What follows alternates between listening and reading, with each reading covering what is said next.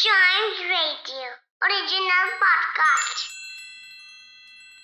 किट्टू और चिट्टू की मस्ती भरी बातें only on child radio celebrating childhood Chittu मेरी बात सुनो किट्टू अभी नहीं बाद में सुनो तो सही नहीं किट्टू मम्मी कहती हैं खाते वक्त बोलना नहीं चाहिए